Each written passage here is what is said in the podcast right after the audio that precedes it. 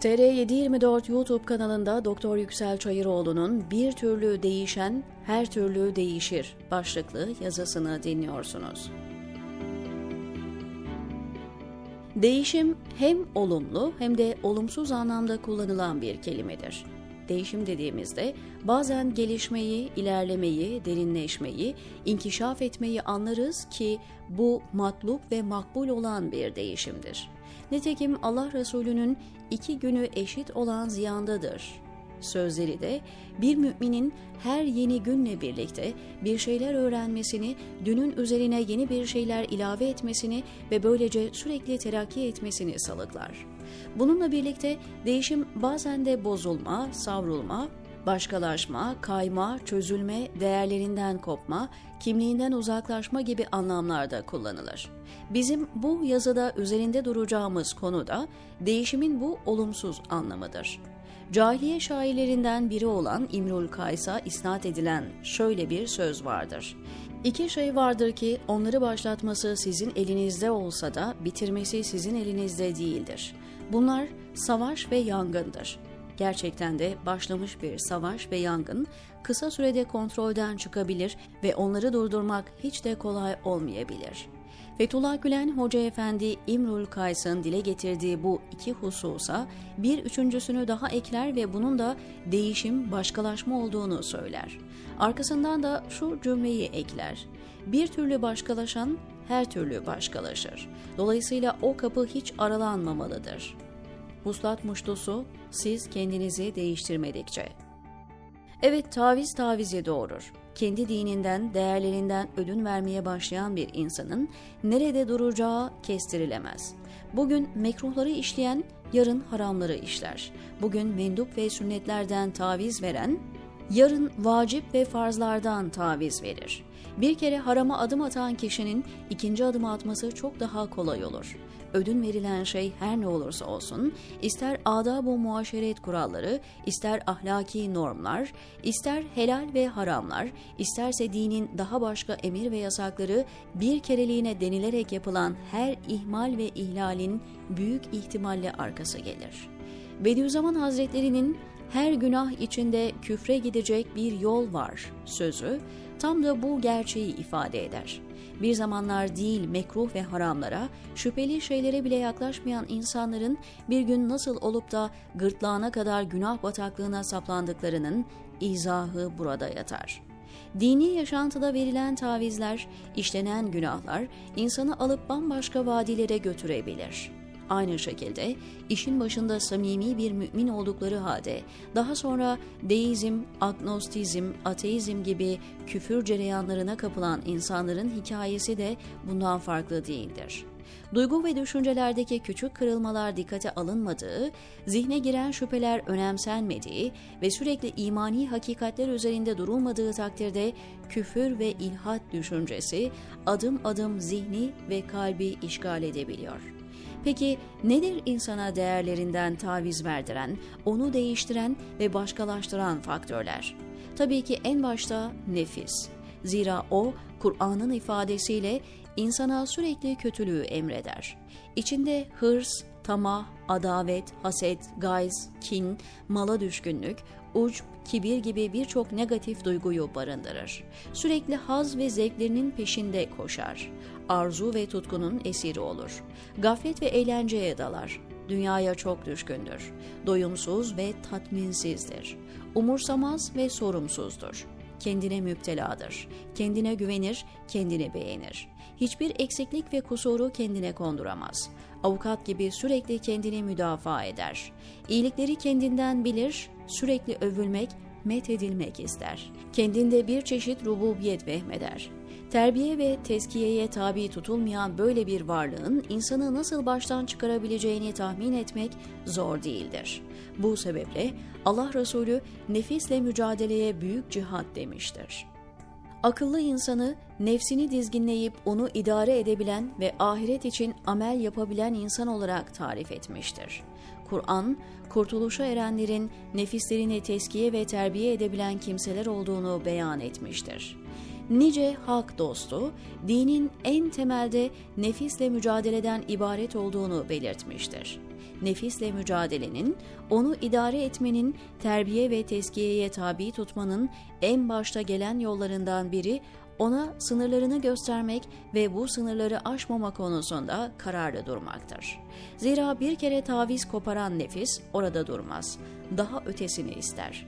Haramları tadan bir nefsi bir daha helal dairenin keyfe kafi olduğuna ikna etmek çok zor olur.'' İnsan ibadet taatini bir kere aksatmaya görsün.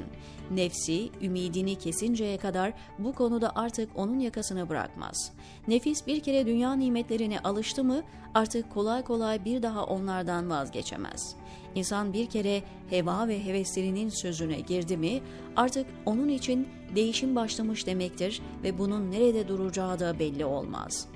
Özellikle makam, mansıp, paye, şöhret, servet gibi şeyler dikkat edilmediği takdirde insanı değiştirir, yozlaştırır. Zira bunlar sayesinde insan güç elde eder, takdir ve alkış alır, imkanlara kavuşur, arzu ve tutkularını gerçekleştirme fırsatı bulur.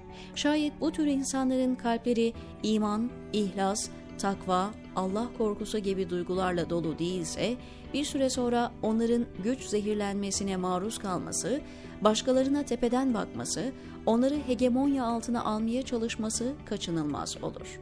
Nice dindar ve müttaki görünen zatlar bu tür imkanlarla imtihan olmuş ve değişmişlerdir. Zira bir süre sonra onların her biri birer firavun, Nemrut veya Karun kesilmiştir. Modern dönemde yaşayan bizlerin değişime direnmemiz çok daha büyük gayret ve efor gerektiriyor. Zira modernitenin eritici kazanı içine girip de kendi olarak kalabilmiş insan sayısı oldukça azdır. Modern dünya eğitim sistemiyle, medyasıyla, modasıyla, reklamlarıyla, dizi ve filmleriyle herkese seküler, maddeci, hedonist ve pragmatist bir hayat tarzı dayatıyor. Bir sel veya çığ gibi önüne kattığı insanları sürükleyip götürüyor giyim tarzından yaşam şekline, terbiye usullerinden insani ilişkilere, oradan hedef ve önceliklerin ne olması gerektiğine kadar standartlar belirliyor ve bunları herkese empoze ediyor. Doğru ve yanlış, güzel ve çirkin, iyi ve kötü için ölçüler koyuyor, bu ölçülerin dışına çıkanları dışlıyor. Modern dünyanın hayat felsefesiyle ilahi kaynaklı değerler arasında ikilem yaşayan niceleri tercihlerini birinciden yana kullanıyor ve bir değişim vetiresine giriyorlar. Bu değişimin sonunda ne oluyor derseniz şunları söyleyebiliriz. Hayatın anlamı değişiyor. Zihinler sekülerleşiyor. Şeaire karşı hürmet ve saygı kalmıyor. Helal haram hassasiyetleri kayboluyor, gayeyi hayal unutuluyor, tebliğ ve irşat aşkı sönüyor, ibadet-ü taatte gevşeklik başlıyor, ahlaki normlar ihlal ediliyor, edep ve haya hissi yara alıyor, kendi değerlerine karşı güven duygusu zedeleniyor, maneviyat dünyasından ve metafizik alemden uzaklaşıyor, kimlik bunalımı yaşanıyor. Hatta bunların çok daha ötesinde savrulmalar, çözülmeler oluyor. Fakat daha ötesini tasvir etmeye gerek yok. Burada akla şöyle bir soru gelebilir. İşin başında özüne bağlı insanlar nasıl oluyor da bir süre sonra bu kadar özünden uzaklaşabiliyor? Kendi değerlerine yabancılaşabiliyor? Nasıl oluyor da din, iman, Kur'an diyen insanlar dinle, imanla, Kur'anla telifi imkansız işler yapabiliyor? Çünkü değişim adım adım gerçekleştiği için sahilden ne kadar uzaklaştıklarının farkına varamıyorlar. Ayrıca insanoğlunun her davranışını meşrulaştırma ve rasyonelleştirmeye duyduğu derin psikolojik ihtiyaç, onları da yanlışlarına bir kılıf bulmaya ve yaptıklarını müdafaa etmeye sevk ediyor. Daha da üzücü olanı davranış ve yaşayışla birlikte duygu ve düşünceler, ölçü ve kıstaslar da değişmeye başlıyor. İnandığı gibi yaşamayanlar yaşadıkları gibi inanmaya başlıyor. Tabii şeytan da bütün bunları büyük bir fırsat olarak değerlendirmesini iyi biliyor. Kur'an'da yer alan bir millet kendilerinde bulunan güzel ahlak ve meziyetleri değiştirmedikçe Allah da onlara verdiği nimeti, güzel durumu değiştirmez. Bir toplum özündeki güzellikleri değiştirmedikçe Allah Teala da onlara lütuf buyurduğunu, nimetlerini ve iyi hali tayir etmez. Ayetleri özünü değiştiren insanları bekleyen tehlikelere işaret etmek suretiyle değişime karşı çok dikkatli olmamız gerektiğini ifade ediyor. Bu konuda bizi tembih eden diğer bir ayet-i kerime de şudur. Ey iman edenler! Siz kendinizi düzeltmeye bakın. Siz doğru yolda olduktan, hidayeti tabiatınızın bir yanı haline getirdikten sonra sapanlar size zarar veremez. Kur'an-ı Kerim Allah'ı unutan insanlara Allah'ın da kendilerini unutturacağını beyan eder. Fethullah Gülen Hoca Efendi ayetin ikinci kısmını izah sadedinde şu kaydı düşer. Böylece kimlik bunalımına girdi, ruhlarını kaybetti, yürüdükleri yörüngeden çıktı ve başkalaşma sürecine kapılıp gittiler.'' Demek ki başkalaşmadan salim kalabilmenin öncelikli yolu iman ve ihsan şuuruyla bir hayat yaşamadan geçiyor. Bunun yanında modern dünyanın manevi ve ahlaki değerleri aşındırıcı hayat tarzıyla baş edebilmek için salih daireler oluşturmak, sadıklarla beraber olmak ve her daim müspet yönde kendimizi geliştirmek de çok önem arz ediyor, diyor Yüksel Çayıroğlu TR724'deki köşesinde.